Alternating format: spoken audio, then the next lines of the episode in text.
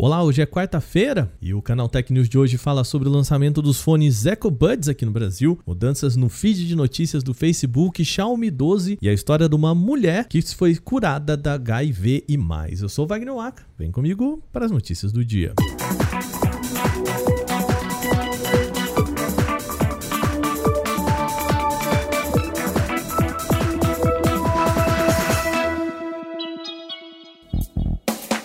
Amazon ampliou seu portfólio de produtos de hardware no Brasil com o lançamento do seu primeiro fone de ouvido no país.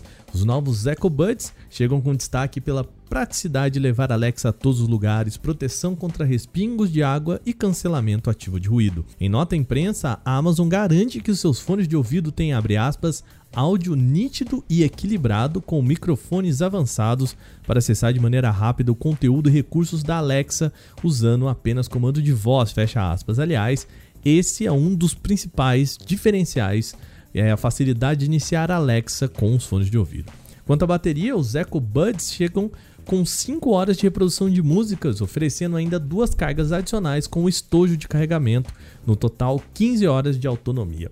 Os fones já estão disponíveis em pré-venda no site da Amazon e chegam com estojo de carregamento via USB-C por 899 reais. Também há a opção com carregamento sem fio e aí o preço sobe em 100 reais para 999 reais. A Meta anunciou que deve trocar o nome do feed de notícias do Facebook. A ideia é que o local passe a ser chamado apenas de feed, sem a expressão de notícias junto, em uma estratégia de simplificação e alinhamento com o Instagram. O nome atual vigora desde o início do serviço há 15 anos, mas não faz mais sentido do ponto de vista prático. Com as constantes mudanças de algoritmo, o que menos se vê lá são notícias ou posts de empresas. A troca não deve exatamente afetar a experiência do aplicativo nem impactar o tipo de conteúdo exibido, mas retirar essa parte de notícias ajuda a solucionar um problema recorrente da plataforma, que são as fake news. Usar o nome notícias para classificar opiniões ou achismos é uma forma nada eficaz de combater a desinformação, que usa Facebook e WhatsApp como trampolim para se alastrarem pela internet. Depois de ter apresentado o Galaxy A13 5G como uma nova opção de celular acessível, compatível com redes de última geração, a Samsung agora deve lançar também uma versão 4G desse mesmo dispositivo. Certificações identificadas no órgão regulamentador norte-americano FCC mostram que o aparelho também deve ter bateria de 5.000 mAh, mesma capacidade da variante anterior, mas com carregamento rápido de 15 watts. A homologação revela ainda que o Galaxy a13 4G, não a versão 5G, tá?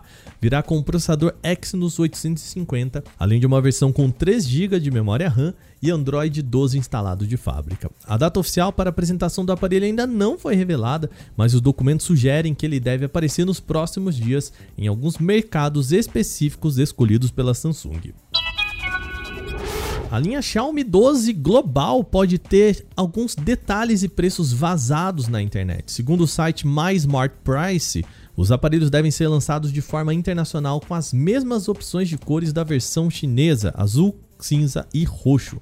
No caso do Xiaomi 12X, o mais simples da linha, deve chegar com 8 GB de memória RAM, 128 ou 256 de espaço para armazenamento interno, com preço partindo de 600 euros. Aí a gente converte para aproximadamente R$ 3.500 na conversão direta sem contar impostos. Já a versão mais potente, o Xiaomi 12 Pro, deve contar com 256 GB de armazenamento interno e versões com 8 ou 12 GB de memória RAM. Os preços devem variar entre 1.000 e 1.200 euros, que podem ser convertidos a 5.800 e até 7.000 reais, de novo, sem considerar os impostos. O site não teve acesso à data prevista para a apresentação dos smartphones, mas essa informação deve ser revelada pela própria empresa nos próximos dias. Uma equipe de cientistas dos Estados Unidos anunciou ter curado a primeira mulher da infecção pelo HIV após um transplante de células tronco. Procedimentos do tipo já foram realizados outras vezes com sucesso para curar portadores do vírus da AIDS, mas essa é a primeira mulher que passa pelo tratamento. O transplante de células-tronco substitui o sistema imunológico de um indivíduo pelo de outra pessoa para tratar e curar alguns tipos de câncer, como a leucemia. Em consequência, o tratamento pode eliminar o HIV do organismo, mas apenas em casos em que o doador tem uma rara anormalidade genética que confere resistência ao vírus. No caso da paciente, a equipe realizou um transplante de sangue do cordão umbilical contendo células tronco e no dia seguinte transplantaram um enxerto maior de células já adultas. De acordo com os pesquisadores, a paciente não usa retrovirais para controlar o HIV há mais de 14 meses. Agora, diferentes tipos de exames foram realizados para detectar algum sinal do vírus da AIDS e de anticorpos, mas não encontraram nenhum vestígio da doença. Bom, essas foram as nossas notícias de hoje aqui no podcast. E antes de a gente terminar, a gente queria só fazer aquele pedido a você, ouvinte, de lá no seu agregador de podcasts, na Apple, Spotify, Deezer, onde você escutar, e deixa a sua avaliação com um comentário, tá bom? Manda pra gente o que você gosta, o que gostaria que fosse melhor no nosso programa a gente conta com a sua avaliação, tá bom? Esse episódio foi apresentado, roteirizado e editado por mim, Wagner Waka, com a coordenação de Patrícia Gnipper. O programa também contou com reportagens de Victor Carvalho, Alveni Lisboa, Vinícius Mosquen, Gustavo de Liminácio e Fidel Forato. A revisão de áudio é da Mari Capetinga. Agora o nosso programa vai ficando por aqui. Amanhã tem mais notícias no Canal Tech News. Até lá!